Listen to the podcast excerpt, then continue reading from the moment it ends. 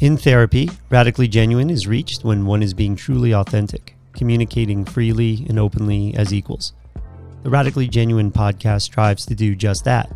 We will question areas of mental health, culture, societal norms, and what is truly needed to improve the lives of others.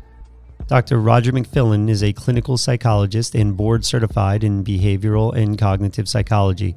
He is the executive director of the Center for Integrated Behavioral Health in Bethlehem, Pennsylvania. Sexual hookups are not a present day phenomenon. But when it comes to the modern hookup culture, the expectation and mode to engage has evolved and will continue to evolve. Research reveals the positive and negative consequences of engaging in this lifestyle, its effect on our mental health, and how it may impact our ability to form lasting relationships. On today's podcast, we discuss hookup culture. Welcome to the Radically Genuine Podcast. I'm Dr. Roger McFillin. Fellas, I turned the corner on 75 hard. I'm on the home stretch. You're still doing it? How many days now? This is day 38, so I've passed the halfway mark. Oh, No cheat- a long way to go. and You're no- not going to make it. No cheats and no no, cheats. struggles. No struggles. Oh, struggles. Yeah. Yeah. I'll tell you what, I kind of bottomed out on Thanksgiving. Sean made this bourbon cider hot drink. Nice. Right. And I think With uh, butter. Yeah, with butter in it. I mean, I'm gonna love something like that. And I already had a nice prime rib, which he which he made, but I had like this sweet tooth. You know, everyone's eating dessert, and then he makes this bourbon cider drink. And I'll tell you what, there was a, a moment of weakness where I was about to give up on the entire thing. Man, I tried so hard. I was going to say, were you trying to entice him? Maybe. Well, I was I was letting the collective group entice him. Yeah. You know, just the peer pressure of everybody enjoying this fine beverage. nice. And I, I think I was at the point where I was perpetually sore. You know, it was like 30 days in or a little less than 30 days. I hit a mark where like everything on my body hurt. Just from all the workout or I think- your body just detoxing all the crap. I, I think it's a combination of all of that. I had to like switch to yoga for a couple days because you just can't sustain weightlifting and some of the intensity of my workouts I was doing every single day. And so it hit me, and I was craving a drink the entire day. And then that, and I, I like bourbon, you know, uh, just a, you know, just a glass. I'm not a big heavy drinker, but boy, that was my my weak point. And so I was kind of thinking that there's some parallels to 75 hard and today's conversation. I'm gonna I'm gonna love to find out how you tie this all together. Seriously. Well, obviously, we're going to tie this into living well and mental health. Okay. And I guess I'm guess I'm at a at a point, certainly in my life and my career, where I want to optimize experience. And I love that word optimize. You know, whether it's joy, friendship, uh, new experiences, feeling well. And we got this interesting email from a listener. And I want to give credit to Clara, who's from Canada, and I believe that Clara is a student. But she asked us to discuss our views on the current hookup culture. Oh, hmm. I didn't know it came from a listener. It did. Okay. And modern relationships. Mm-hmm. And we've been looking at the statistics. I feel I'm somewhat skewed because I deal with people's mental distress every single day. Here's the advantage of having us here is we actually got together with our significant others prior to this technology boom. Swipe right, right? Yeah. So it's a new phenomenon. And so we can take a look at it, or at least I can take a look at it from multiple perspectives. I read some scientific literature on it. Obviously, I deal with this every single day as a psychologist in working with people's struggles with intimacy, relationships, and overall well being. And I think I can look at it from a generational perspective and also talk about things historically. So, where I said I'm skewed mm-hmm. is because obviously every day I'm kind of working with people in mental distress. So I don't want to just assume and generalize that our entire society is struggling to the extent that maybe people are in a certain episode or a time period in their life when they're coming to see me. So it is important that we investigate some scientific data and literature on that. I got a question. Did you make the leap and talk to your daughters? I did not. No, no. And there, listen, I have a 21 year old who's in a relationship, mm-hmm. And then I have an 18 year old still a little young, and is not currently in a relationship. But I did not have that conversation with either one of them.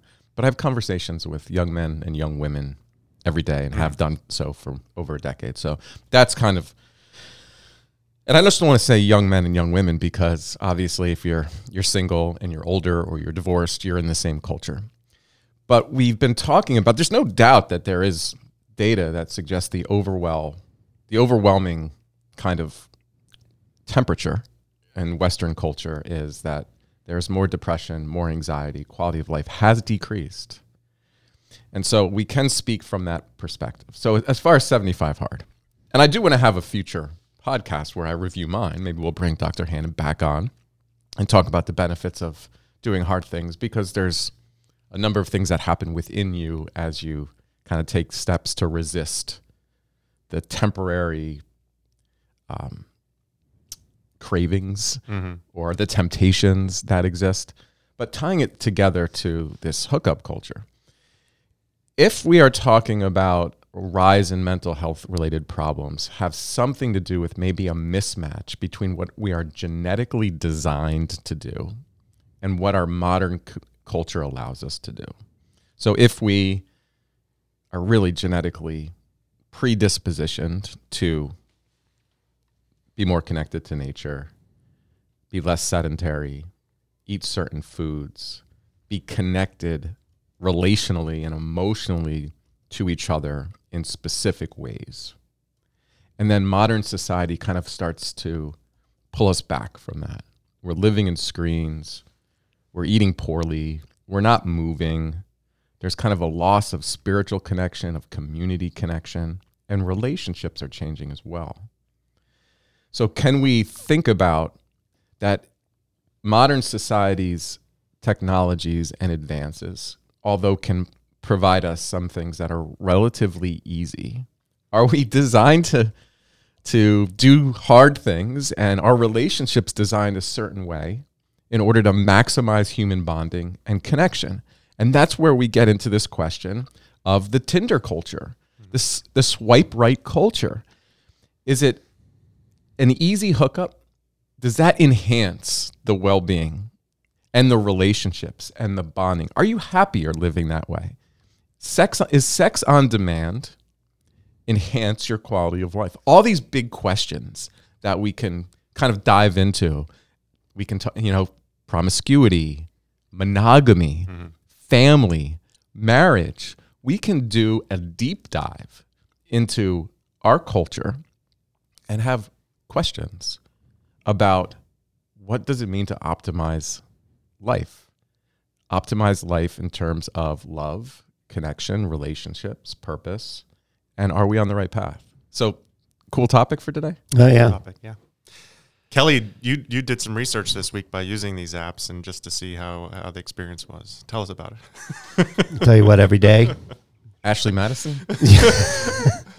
I do. I got I got in a lot of trouble from my wife though from from that research. I just want to point that out. I'm joking. Well, can we? So we define hookup culture uh, as really utilizing the this technology that's out there. Tin, you mentioned Tinder. There's probably other apps. Um, Ashley Madison. I'm actually not familiar with Sean, so you might want to go into that. But no, but seriously, that, that- so it's going on my phone. I'm in a strange town. Uh, maybe I'm traveling for, and and I can simply just go on and I can hook up with whoever I want. And the feeling is mutual on the other end, correct? I mean, this is what hookup Consensual. culture, consensual, and so it's very easy for many people to do. So the question that I'm curious about today is: Is that particular action uh, is that actually helping people with things like self-esteem, you know, and moving forward, more positive attitudes, or or is it is it kind of like this false sense of positivity due to the due to the fact that it's sex? It's you know, Well, let's define hookup. go ahead. Okay. Um, and this is from an American Psychological Association uh, cover story on the sexual hookup culture. And the definition, according to this article, we'll put the links in the podcast summary a brief, uncommitted sexual encounter between individuals who are not romantic partners or dating each other. And so this can include everything that could range from intercourse to other sexual activity. And so It doesn't always mean sex. it doesn't always mean sex, but often I think I would say it's generational. I always interpreted hookup as sex. But from some of the things that I was reading, this Gen Z, which would be your daughters, they are defining hookups slightly differently. Yeah, I think I read the same thing. It's rather vague, Yeah. right? Yeah. And So- that's the like language evolves and it's starting to lose its meaning from what we recall it to be. But for us, I think um, we're probably going to keep it in sexual intercourse because there's something that's normal and natural about sexual experimentation in a not non-sexual intercourse way. And then it differs when you start crossing the line into having a sexual relationship. And that's what we're referring to today. Like when we talk about a hookup culture we're talking about sex and we're talking about intimate sexual acts without a relationship in fact with a stranger fair Yeah. Okay. okay so let's i want to i want to tie this back to 75 hard I was gonna say this is like when when are, when are you gonna bring this wait- out? wait You started with this. so um all right if i would have had that cider. You would have went right on. You would have went right on Wait, Tinder. where- where's Thanksgiving going?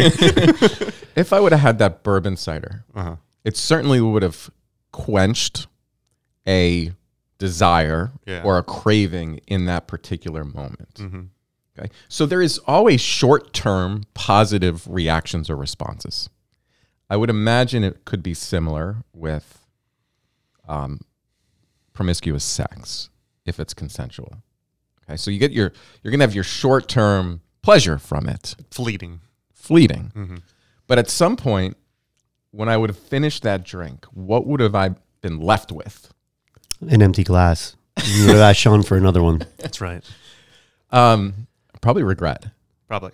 right? Um, because does the pleasure supersede the emotional consequences of that experience? Because I made a commitment, and I would have fallen on that uh, that commitment, and there would have been negative consequences. Now I could have said, "Oh, screw it," and then just had a bunch of drinks to try to numb the experience or numb the pain, and then I would have had regret maybe the next day, I also probably wouldn't have felt well. So there is a part of this around delayed gratification for something that is more substantial versus, you know, getting that quick fix and being able to compare that to overall quality of life and, and pleasure. So let's think about the hookup culture as far as just, you know, you, wanting to be with another person you know just the, the normal waves that occur um, especially when you're younger and your desire to have sex that you have to actually learn to be able to manage those impulses or those feelings and then in a safe and free society we have to learn to respect our boundaries in that area Mhm. now the hookup culture and the technology allows you to impulsively even act on those feelings those desires Yeah, it's removed some of the barriers that we encountered during our generation. All right, speak to that because that's really important. You, you called it a barrier. I Well, called it no. a barrier. But there was there was a sense that there, what would you call it? Barriers are things that get in the way of you sometimes, you know, pursuing an act or, or actually uh, engaging in something. So when we grew up, it was, all right, if I want to hook up, chances are I got to go to this party. Um, there's going to be lots of people there, so I'll probably start drinking. And then if I really want, if I'm interested in somebody, then I need to go and, and make a pass in terms of like talking to that girl or dancing with that girl. So there's like all these steps that need to happen. Now you can you can do that sitting on your couch and you can be rejected alone instead of rejected So into a group you, of people. you had to put some effort and work into yeah, into I into guess hooking barrier up. barrier to you entry gave him one of your- poor choice of words. Gave him one of your hookup lines? They're obstacles. Let's say obstacles. If I could change the alphabet, I would put you and I next to each other. yes, exactly. Yeah. So, but okay, when you said obstacle or barrier, maybe I took it this way. But remember, uh, when we grew up in our generation, when you did hook up, Mm-hmm. the next day, because this goes back to what you were just saying about the regret or that you felt kind of, depending upon who it was or whatever, you felt like you were going to be judged or especially maybe uh, the, the female, same thing. There was this sense of regret. With hookup culture now, uh, I don't see that as being a barrier anymore. I see that as being, you know, there is no sense of regret. Ooh, I've got data on that. There's a lot of data, and I've I saw varying results. Okay. And some of the stuff I found was older. I don't know if you have anything current. All right, so let's start with the data that I have. Okay. Okay, Do you know the year? it's 2008. Okay. So on average, both men and women appear to have higher positive affect than negative affect after a hookup. However, it's interesting with some gender differences here. In one study, this is a Garcia and Reiber, 2008, and you know there's challenges with this because it's a survey. But uh, participants were asked to characterize the morning after a hookup. 82% of men were generally glad that they had done it. Okay. But there's a notable gap. 50%, 57% of women identified that they were, you know, satisfied or, or they were glad that they did it. That's almost half, right? So Mhm. we're talking Yeah. about almost half of of women are saying, well, no, they're not glad they did it. Um, another study, this is 2010, of 832 college students, 26% of women and 50% of men reported feeling positive. So only 26% of the women, it's only about a quarter, actually felt positive. So we have to ask ourselves, and we can get into evolutionary biology about sex differences. We can also get into some of the um, the problematic variables here.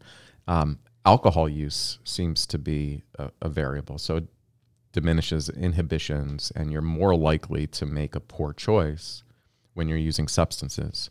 And that's what you see in some of the studies on promiscuity.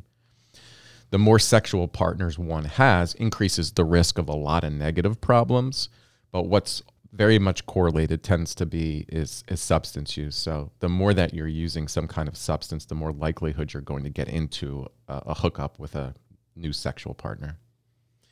But going back to 75 hard. This is going to be the longest metaphor ever. The, the other thing that I noticed is when I first started 75 hard, the novelty of it was it gave me a, a, a boost.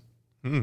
I was somewhat elated because I'm doing something different, right? I felt good about it. Almost like starting a new relationship. Almost start like starting a new relationship. You liked the something new, Mm-hmm. but then it fell into a new pattern. It was kind. It wasn't new anymore, Mm-hmm. so it was mundane. And then I started questioning, why am I doing this? Yeah. And you start talking about that with other people, and at first they were excited for you, but now they're really tired of hearing about it. And so then you're for, you're you're dealing with something then emotionally. Then it becomes hard. In in a similar way that longer term relationships once they lose their initial novelty and excitement, then it becomes some degree of work and you have to ask yourself valuable questions. Is the work worth the reward? Yeah. I ask that every day. Yeah. Every day. It's the first thing you do. You get up in the morning and you look at your wife in bed and you say, "Is this worth it?" yeah. What have I done? Did I do the right thing? no, I'll tell you what. Um, I remember when Tinder started becoming popular because I was in Los Angeles and I played on a softball team. You know, so it's like a you're not allowed to drink beer on the fields in Los Angeles like you can when you were in Philadelphia, which made at a those beer Cali- drinking those softball league- California rules again. I know. Well, it just it drove me nuts. Socialist Republic of Yes. California. So like after the game, you would go to a bar and you'd grab a couple drinks, and They let you in bars. they did. You, once Did you have to scan in with your eyes? only the cool bars. Um, and I had friends that worked in uh, in like the the film entertainment industry, so a lot of them traveled, and they were single men, and they started talking about that app, and I was like, "What?" And they're like, "Yeah, I was just on a job in Kansas City, and I, you know, got home, and I was just like, oh, I'm just gonna see if there's anybody on there, and I met this girl, and we hooked up, and now I'm back here, and I was just like, why?"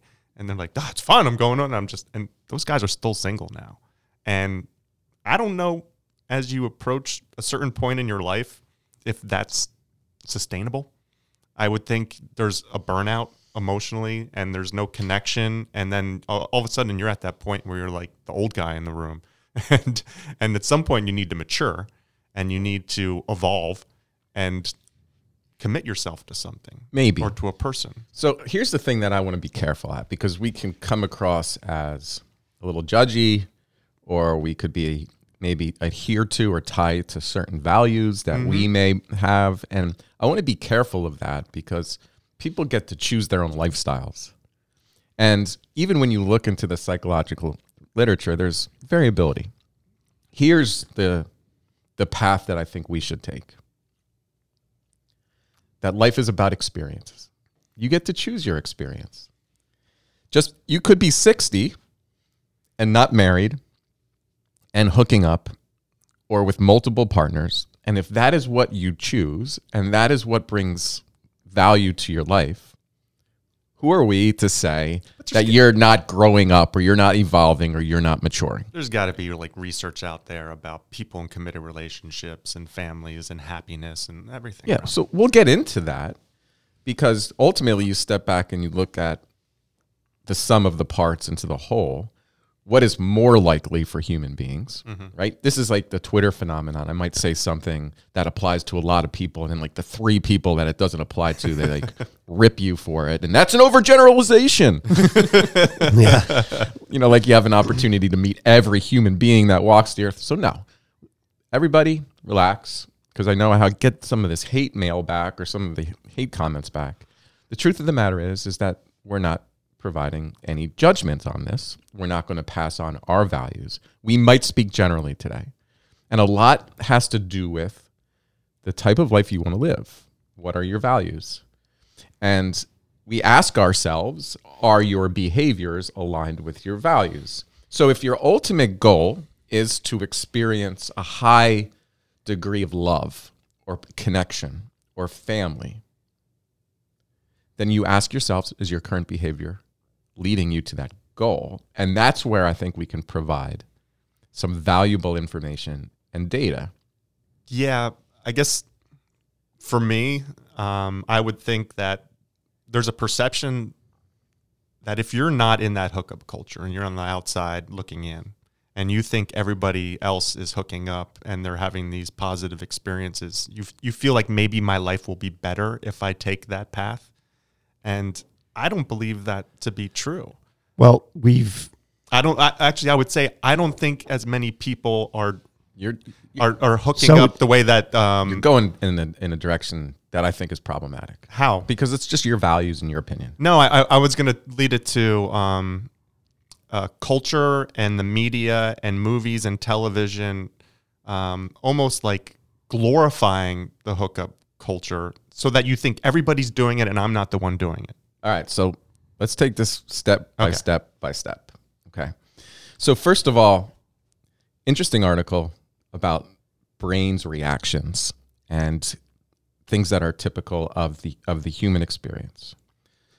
There's sex drive, there's our desire for romantic love, and then there's human attachment. Mm-hmm. Okay? So sex drive, that craving for sexual gratification in comparing it to 75 hard it was that desire for me to have that that drink in that moment and what it would do to my brain chemicals and my experience and it's short-lived. But you have willpower. well I, I did utilize some willpower power. Romantic love is different than just sex drive because that's um that's almost like that building up. So there tends to be a euphoria and more of a craving and something that's a little bit more obsessive and the experience changes you can have romantic love without sex You can have romantic love, you know, without that at all. Mm-hmm. And that could be, you know, that connection between two people where you're learning about each other. Maybe you're sharing a meal. Maybe you're sharing an experience. You're walking on the beach. It's that human connection. It's feeling really good. It could be a, a kiss, a holding of hands. There's a feeling. And so we're talking about two different experiences sexual gratification, which comes like a wave, right? You experience it, and then there's a drop in it right when it's over. Mm-hmm. And then there's that experience of romantic love. And then there's human attachment, which is the security that you have and the bond with a long term partner.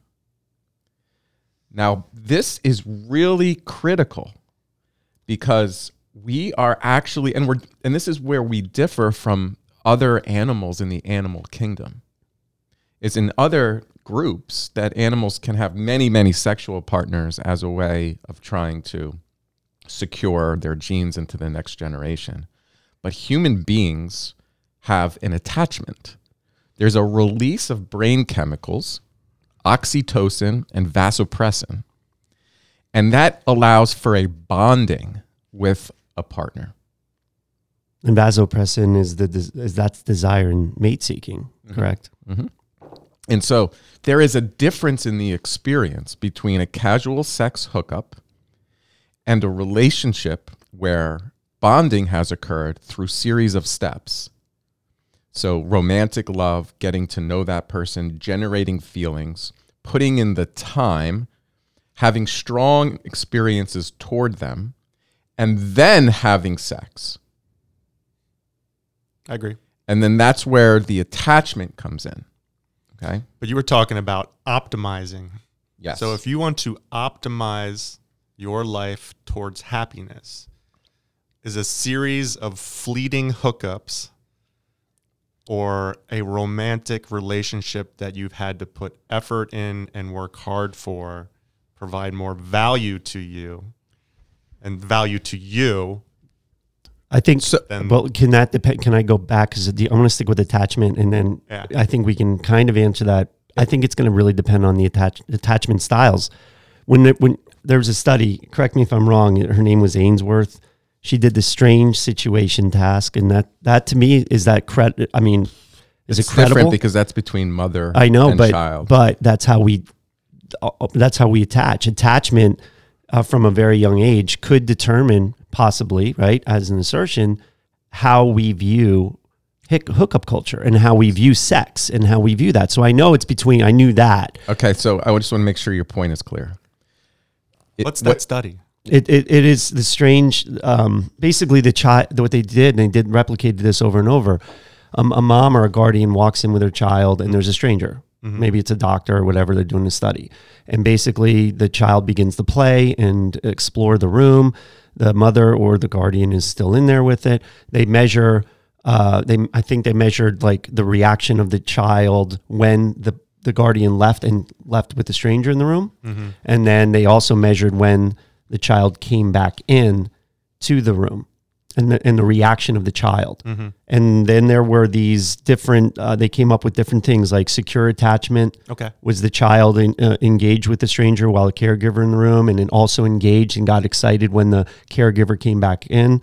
There was anxious avoidant. Um, where they ignored the caregiver when they walked out of the room. There was very little emotion. There's anxious ambivalent and resistant, um, where the there was just resentment in the mm-hmm. child, mm-hmm. and then there was this kind of disorganized or disoriented. And so they that that study has been, I believe, replicated. But my point is, going back to you, is it possible that that how we grow up and whatever attachment we are we have or what we were kind of built to can that affect individuals later on in life 18 19 20 21 go further with this idea of hookup culture and then how they view it because you're saying i believe listen romantic love and attachment trumps these these kind of hookups correct like Yes. absolutely you're going to have a more fulfilling life if you you get to that point what you're saying is we got to be careful about the generalization of that but i'm asking you as an expert here Oh, oh boy. I want to tell you how complex that study is. And the problem with having this discussion, one could say that all of modern psychology, dating back over a century, has looked at human attachment in some way to understand our experience and our mental health and actually psychotherapy. So, although uh, that is, is relevant and you're bringing up the greater question does early relationships and early attachment to caregivers impact your ability to pair bond later in life? Yeah. And so it's a it's a legitimate question with so much complexity. I think it's beyond the scope of today's discussion. But the point is, I thought you were doing 75 hard. This is a hard. no, the point is well taken, and let's summarize it for our listeners. That there's variability based on experience. And so if you if you grow up in an environment potentially where you were abandoned, neglected, or abused, that's going to interfere with your ability to bond and attach to a, a partner. It's going to impact your relationships and attachment style identified by Bowlby and Ainsworth, which are very solid studies that exist in our field and they're replicated and built off in various ways and integrated into psychotherapy and the literature base in understanding the psychology of human behavior that there's great complexity and i wanted to move away sean tends to talk about things through his lens right I do. he sees what I know. but the, but it's like you're, he's talking about like the biopsychosocial. That's the social component, right? one would say it's biological, psychological, and social all integrated. So, Okay. so like human bonding and attachment starts the moment that the baby is actually born. So there's like that's why it's so important of skin to skin touch. Mm-hmm. I, I mean, it's so so complex that there's no way we can get into well, it. I know, but I, so it's like Chris. It's like Christmas Eve. You go down and you got like, you know, one big huge present and all these little presents. You guys are coming. You're unwrapping the big present oh, right Oh, here we away, go wanting again. to get into discussion. that's right. Well, that's what this podcast is. But to you need it- unravel that, and they are complex. Listen, uh, You need this to whole build. thing is complex. We have to build to attachment. We just Okay, did. We had the discussion on attachment. We were talking We- about we have attachment. to- I want us to build to it So because to there's too many steps. Yeah. Kelly's point is that your experiences shape you. Yeah. Right? Yes. Okay. So Yes. we'll all agree that your experiences shape you. As individuals, there's a bell curve, and our experiences shape us. And No and doubt. What we prefer, I what can- we think is. I can even go further from what Kelly just said. We know we know that um, actual studies, developmental psychology, that females will hit puberty earlier and menstruate earlier if they don't have a male figure in the home. Mhm. Now, think about what that might mean. It means that we are so interconnected and related to safety and uh, reproduction that in order for a female to, at some genetic biological level, to be able to survive, the body reacts to the lack of a male figure in the home and sexually matures earlier in order to attract a male or a mate from evolutionary biology. So these things are God, Complex. very complex and sophisticated. Yeah. So um, I, I do want to recognize it. I, I do not want to have sweeping generalizations and then walk out of this podcast saying, oh my God, there's so much complexity to this. And we just kind of talked about attachment styles in some general way. But I do want to get to does hookup culture, promiscuity, early sex in a relationship negatively impact what's called pair bonding? Okay. So I, I want to walk, I want to, you know, work to that, but let's start with just mental well being. Are, is there any data that suggests that having multiple sex partners increases well being, or are we looking at the opposite? Like there's increases in depression or anxiety for someone who utilizes that hookup culture. Well, as of right now, the only literature I could find is the latter that it has a negative impact. I think we're trending in that direction. Are we talking about sex or just the hookup? Because sex has psychological benefits, right? No, Decreased depressive symptoms just by having sex, the physical contact. no, no. It's too complex, right? Oh, yeah. so what is de- what is depression? It's a prolonged experience. So I might get enjoyment from drinking the bourbon, and I might feel less sad, or I might feel happier for a couple hours, but then I have to wake up the next morning. And then I have to experience myself starting 75 hard all over again for two weeks. Mm-hmm. Depression is considered more than two weeks. It's extended. So you can't get we can't get mixed up the, a feeling of temporary feeling and use the word depression. This is my problem in our society. Okay. So in one study, those who had more sex without strings attached, hookup culture, were found to be on average less satisfied with their love lives compared to uh, young adults who had sex frequently with one committed romantic partner. So it doesn't matter where you generally look. Human beings tend to be serial monogamists. Um, I can only talk about my own personal Stop it. experiences. I can, We don't care about you. Human beings tend to be serial monogamous, right? And so, and that's not overall, that's what it seems to be the preferred response or action, meaning that when when somebody wants to be in a relationship, they usually choose one person. They want to be with one person. Doesn't mean it sustains itself. But once that one ends, they go and they date and then they find one and they stay with one. That is more typical of human relationships. Okay.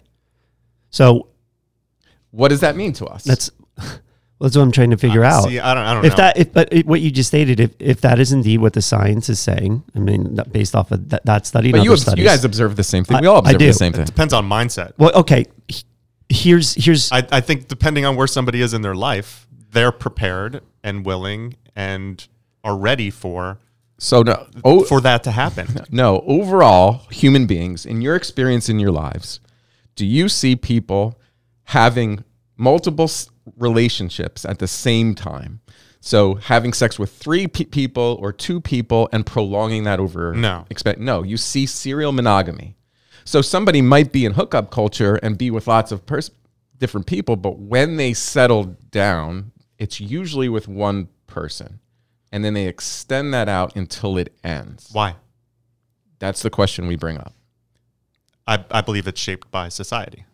And I think it's shaped by biology. yeah i think that you i agree with roger but you're, if we're one. animals and we're the only animal except for penguins that might go into a committed relationship, you know, choosing a partner, why why are we different than a bear or um, a wolf that wants to spread their seed?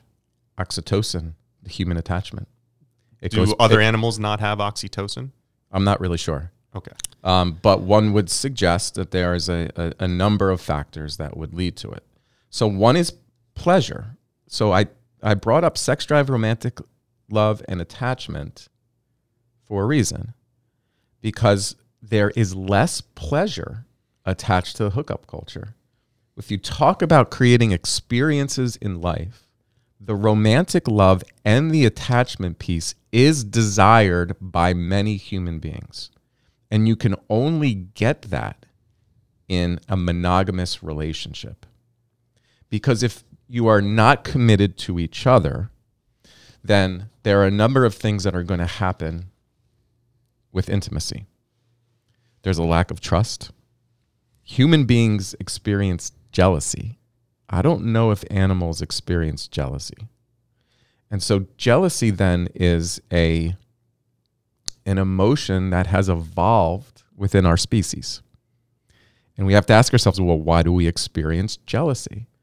It's because of our our own desires and willingness to protect what we have and there's probably a a evolutionary biology component to this around reproduction.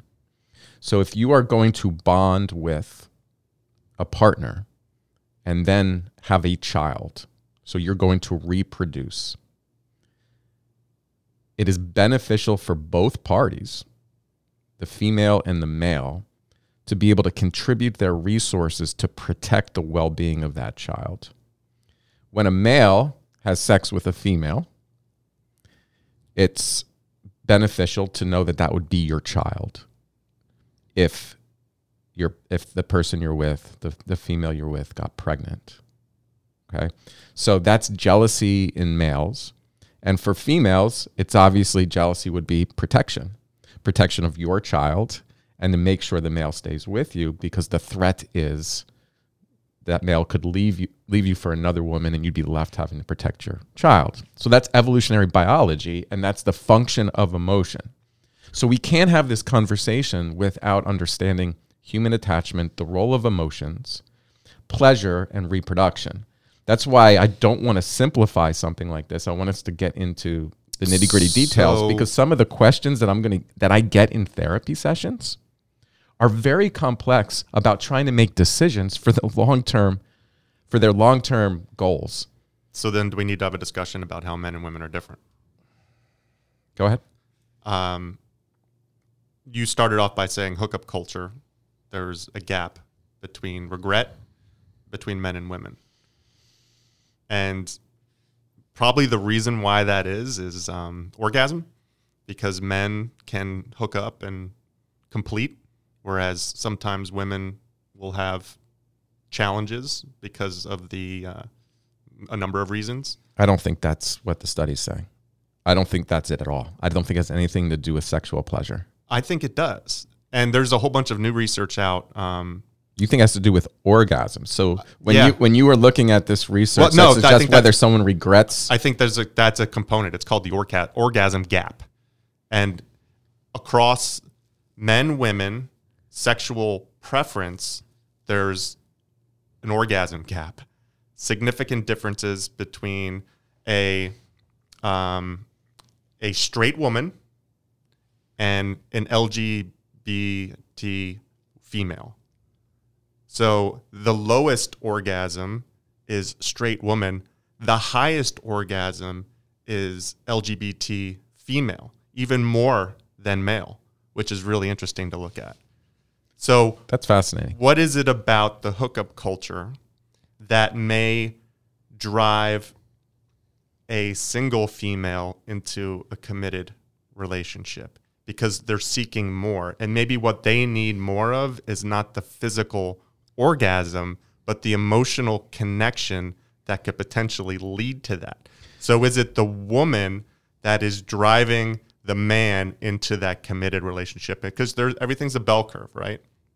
So is it the man finding the woman and com- and kind of connecting with that woman that wants that long-term commitment that is driving like this marriage to happen. I th- well, I think you're overthinking. I am totally. because I, I because again it goes back to the basics we all have sex drive even women and we also have we all have desires for human connection and touch mm-hmm. and there's a lot of positive emotions related to that even without orgasm so when it comes to orgasm I, I agree with you. It's much easier for a male to achieve orgasm and then the pleasure that comes with it. Yeah, and that and was it's- tying back to regret. and it's yes I, I just don't think that's the regret. I think the regret tends to be something that's much more ingrained Of course, in it's complex. in the biology and our social reactions or responses. Women are much more uh, likely to be uh, vilified for sexual promiscuity than men so women having sex without a committed partner are called names. Or traditionally have been called names. The whole slut shaming Right. aspect of this. And that comes from a long history and tradition of the consequences for women in having sex can be much greater than men. Women can get pregnant.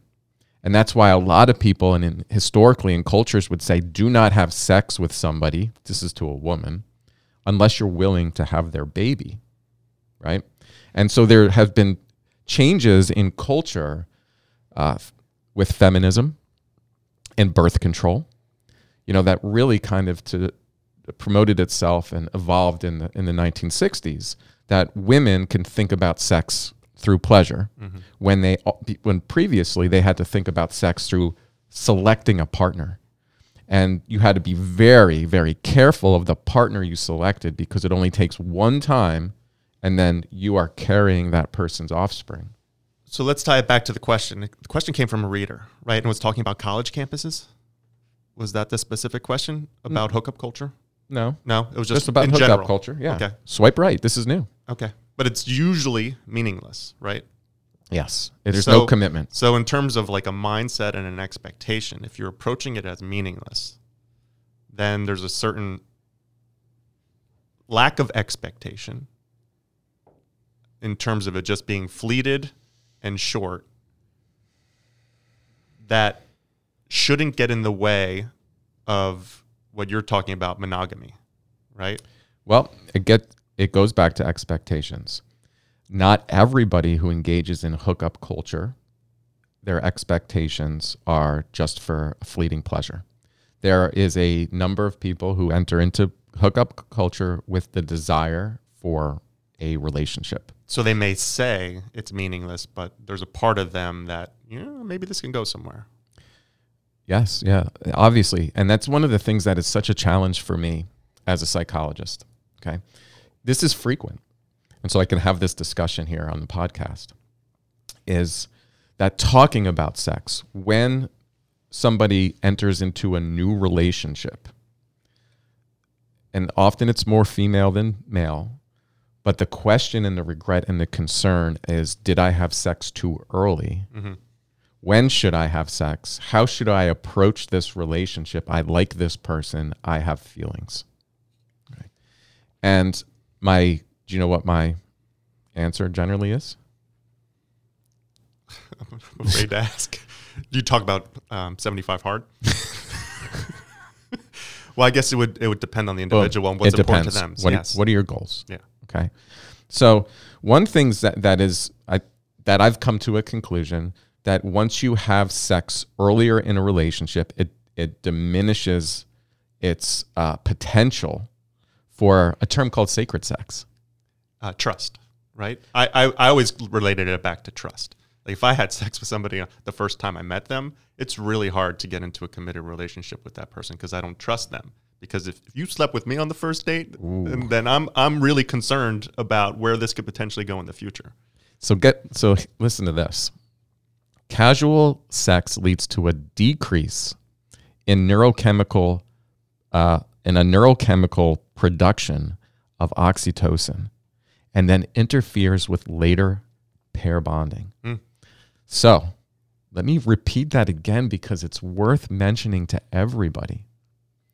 The more frequent you have sex with various partners,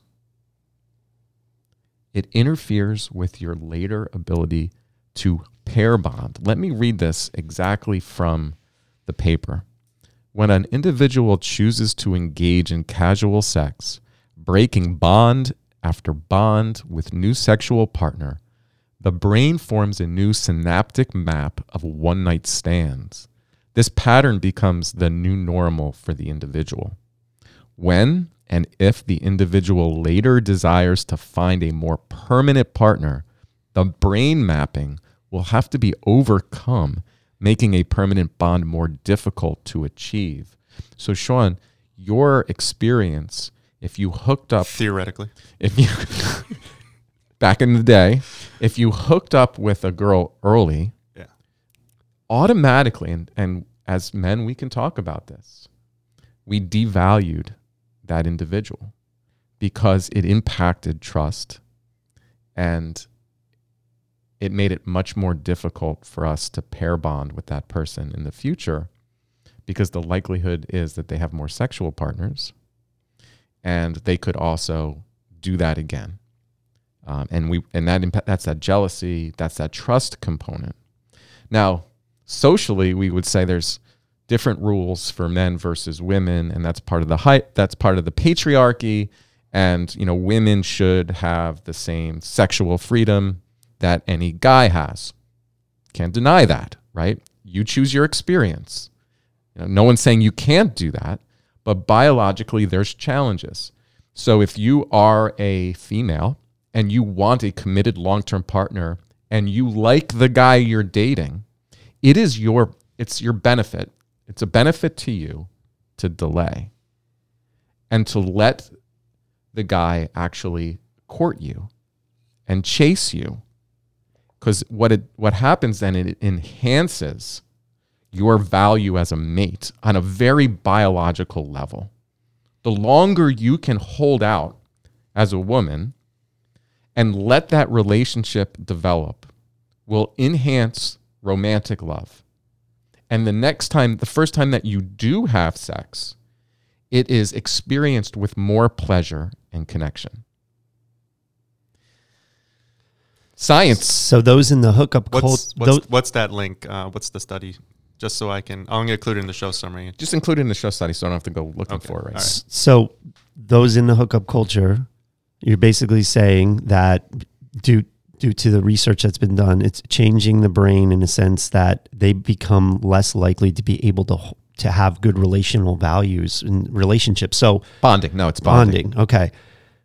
But what if a person really does suck at bonding in relationships, but is really good with sex? And can they get something out of this hookup culture? Like, can they actually be happy? I think everybody gets something from sex, right? It's it's a pleasurable experience. I don't think well, not everybody. I, I can't say that. Obviously, some people, you know, sex is not pleasurable, and so I, I don't want to generalize, and it depends on history. But generally speaking, somebody who who who hasn't been abused sexually or gone through traumatic experiences, sex is designed to, designed to be a pleasurable experience for both men and women. And so, yes, there's a reward to it. I want to go back to the beginning of this podcast, though. We're talking about optimization. 75 hard. We're talking about optimizing our life. We're not just saying having pleasure from sex, we're talking about enhancing the pleasure. We're not just talking about a positive experience, we're talking about long term. So if you if you have more sexual partners and you engage in the hookup culture, the research is suggesting you're more likely to have substance abuse problems. You're more likely to have negative health effects. You're more likely to suffer with depression and, anxiety, and you're less likely to pair bond in a way that would really enhance your experience mm-hmm. as as a partner. And so we have to ask ourselves as modern society and everything tends to be about like quick fleeting pleasure, almost in a hedonistic way, is it driving people down the wrong direction? Is life more pleasurable by doing hard things? So if you had to court a woman that you really like and you had to work for it, mm-hmm. and I mean work for it, mean taking the time, building a relationship, connecting, non sexually. Conversations. Yes. And then caring for that person. Yeah. That enhances the sexual experience, enhances the pair bond. There is a whole thing called sacred sex. And it's interesting that there are various movements that exist throughout the United States. And some of them are shifting from what we thought was liberation in a sexual uh, cu- culture where uh, you can experiment and have pleasure and thinking that enhances our quality of life and then learning it does not and then kind of the pendulum swings back to some more traditional values not because there's some adherence to some religious belief but because it's more pleasurable it's a higher quality of life so it does bring like questions like are we designed to be monogamous? Why? We're here 2022. Humans still generally choose to be monogamous. Marriage is still an institution that people seek in this culture when they have the opportunity to do other things. And why would they do that? Right? Why would we seek out one partner if we don't have to? Comfort. Um, Meaning. purpose. pleasure, experience, right? So we were joking. We wake up every morning and we decide, is this worth it? well, the question is, it's kind of like drinking the bourbon, right? You can go and you could seek out pleasure quickly somewhere else, but it comes with great consequences. So if you are in a family and you've pair bonded with one individual and committed, you also have shared commitments to your children. You also combine income. You also have a shared household. You have a division of responsibility. So one one approach to just seek out pleasure then creates a lot of pain. That's why divorces, generally speaking, create a lot of emotional upheaval, distress, and and it's considered a highly stressful and even traumatic experience over the course of the lifespan. Um, we talked about struggle and failure and how those are learning experiences. Do you think it's important in general for people to experience dating multiple partners, the hookup culture for a period of time in order to value the relationship that they're in committed long term? So is it part of development is the question. I, I, absolutely believe that. I believe that not everyone's a genetic value or uh, personality match. And you have to be able to determine that through experience. That doesn't mean um, Being careless. it doesn't mean being careless or having sex early. You generally can actually figure these things out fairly early. In fact, and this is a whole new podcast. There's there's scientific, sound scientific research that we use our sense to uh, attach Your smell. your smell based on genetic matches. Mhm. And that birth control can interfere with the female's ability to be able to have a, to be able to match based on scent and other things. So there's so much biology that we're we've failed to attach to. All right, that's deep. Let's not get But into the that lo- part. Yeah. we are going to get into it. Eventually. I just actually I just got the book um, Your Brain on Birth Control. Hmm. And so we're going to do a podcast on this on this subject because it's part of modern society. Uh, anyway, there's a lot that can de- be determined if a person is a match through time, and it takes time. You cannot determine if somebody is a match quickly. Okay, the whole love at first sight tends to be more romanticized through film. Mhm. Okay. It doesn't mean there can't be attraction at first sight or desire or passion.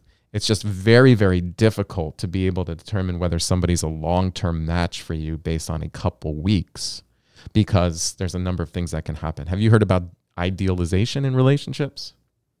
Nope. Enlighten us. Idealization is the story that we create about a person.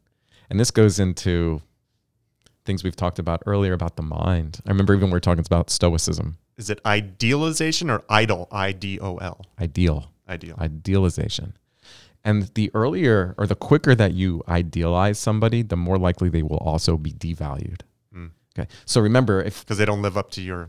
story Yeah. and you're first of all everyone's going to hurt you even in a relationship even if it's quite you know benign but you know it often can be a mismatch between the story and then how that person presents in reality Mhm. so when you initially start dating anybody it's usually you're your best self and and in couples That's why they say date three is like the, the, the turning point, right? it's much longer than date I three. know, but because people can do date like- three in one week yeah, but you you can run out of things to talk about at date three because you've like, uh, there's nothing more to me, right? That's when that would well that would be sad yeah. and I hopefully that's not the case.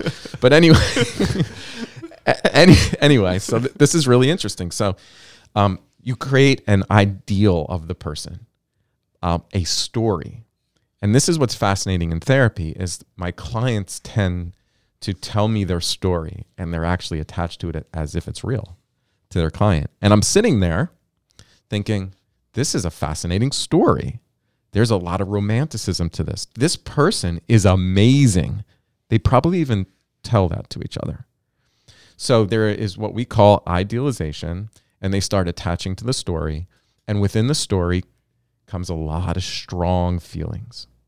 And by acting then on those strong feelings, you are vulnerable to having sex early. And then if you have sex early, it's basically impulsive or emotionally driven and it's related to the story. Eventually, time will play on and the person's behavior will contradict the story you've created, which will create emotional pain. So you entered into a bonding act with an individual, you had sex prior to loving that person and knowing that person, which then increases the likelihood that they will be devalued. And that comes with a great pain and maybe even a big fight or lashing out or responding to that person, which might throw them off, Mm-hmm. right? And then you get you get deemed with the label you're crazy or other things, Yep. right? That's why it's so important if your goal is to have a monogamous, strong connection, safety and security in a long-term relationship, let it play out in a certain fashion. Build to it. In fact, each stage, let it be something that you can experience more and more pleasure. Get to know that person and actually prevent sexual intimacy as long as you can in order to make sure that there is sufficient romantic bonding connection and the two of you have the same goals in a relationship. Now, that seems, sounds old fashioned, and people might say that's prudish, but I'm talking about enhancing experience, pleasure, even sexual pleasure, and then increasing the likelihood that that relationship can grow. Um, you talked about old fashioned, made me think of our grandfather's 94 years old. And I was living out in California and I, I stayed with them for a period of time. And I would sometimes go back and stay at their house on the weekends. And our grandmother had a, a stroke maybe about two or three years after I was living there. And I was sitting around the kitchen table with my grandfather, and grandmother was sitting on the couch watching TV. And he would always tell stories and then she would just sit there and laugh at his stories. And one day he just kind of looked at me and he goes, Sean, this is what it is. He's like, eventually that lust for somebody, the sex, it goes away. So when you're choosing somebody that make sure it's the right person for you because at the end of the day this is what it's going to be. The two of you sitting on the couch next to one another enjoying each other's company. And if you don't enjoy being with that person, that person's not right for you. And that stuck with me. stuck with me too. And we had grandparents on both sides of the family that uh, really modeled that very strong love over a long extended period of time. And that modeling certainly impacted how I view the quality of relationships because I think, and we have science that's going to support that, that love actually strengthens over time. It's different. There's a different experience between uh, that romantic early bonding and experience when you f- and novelty and then what one might experience 20 30 40 years the bond is strengthened. So much so that you see that when a partner dies at one stage in life that uh, decreases then the lifespan of the other partner Mhm. especially the longer that you're with somebody. There's also really good research on longevity. And uh, this is following cohorts of people dating back to the 1920s, I think, in from Harvard. So you like choose someone at birth, and then you follow them all the way across the lifespan. And it's a it's a study that continues to get. Um, there's a Netflix special on it, but it's Oh, a really? study that continues to go on even to this day. And know what they find out? You know the number one predictor of longevity and quality of life? A dog. no. Relationship. So loneliness kills. Oh, yeah, yeah, yeah. loneliness kills. So we can sit here and we can talk about, you know, the optimal human diet or alcohol use and so forth. But uh, loneliness is more deadly than cigarettes, alcohol, and a poor diet. Hmm. Loneliness kills. We are relational human beings. And one of the values of monogamy, marriage, or long term relationships is that it seems to protect against loneliness as long as that relationship is stable and healthy. It protects against that loneliness. That's why married couples have, on average, higher ratings of happiness. They make more money and they live longer. So, if we're talking about institutions that that tend to work if you can learn how to do it, marriage is an institution that has positive physical, economic, and mental benefits. But in a lot of ways, that institution in itself has become devalued in our culture. We often have to ask ourselves these questions why?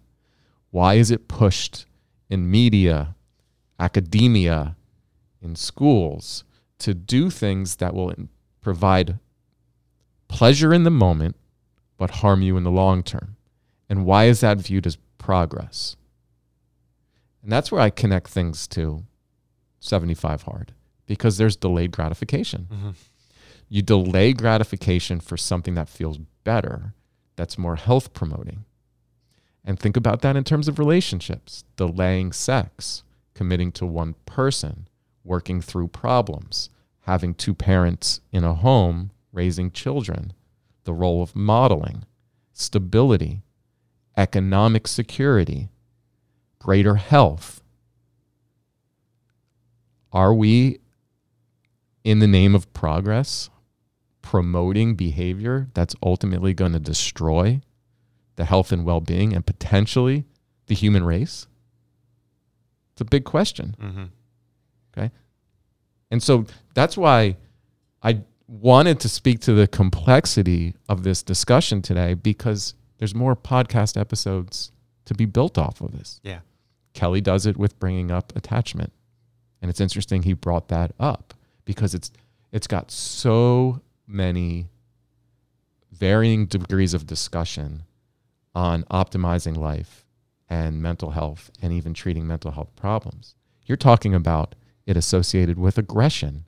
You're talking about associated with longevity, uh, PTSD, uh, substance use, quality of relationships. It goes into so many different directions. But today, hookup culture, right? What does the data suggest? The data suggests it might be moving us in a direction that we are not really biologically or genetically ingrained to do. It doesn't lead to our long term positive outcomes. With that being said, everyone gets to choose their experience, and it depends on what your goals are.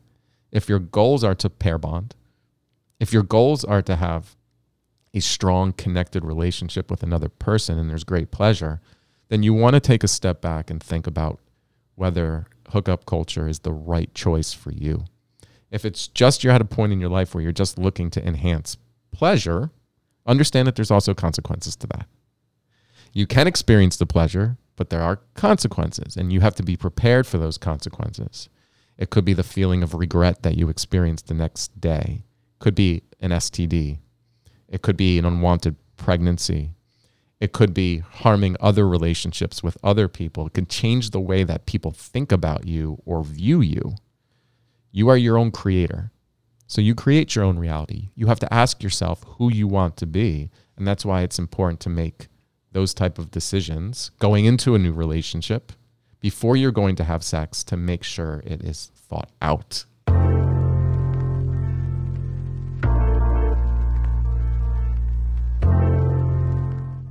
Listening to a podcast may be therapeutic, but it is not therapy.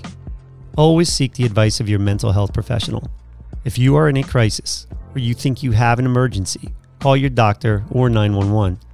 If you are considering suicide, call 1 800 273 TALK to speak with a skilled trained counselor.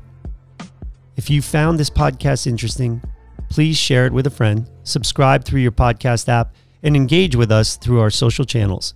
And if you are concerned about a friend or family member, reach out. The six magic words, I was just thinking about you, may make their day. Thank you for listening.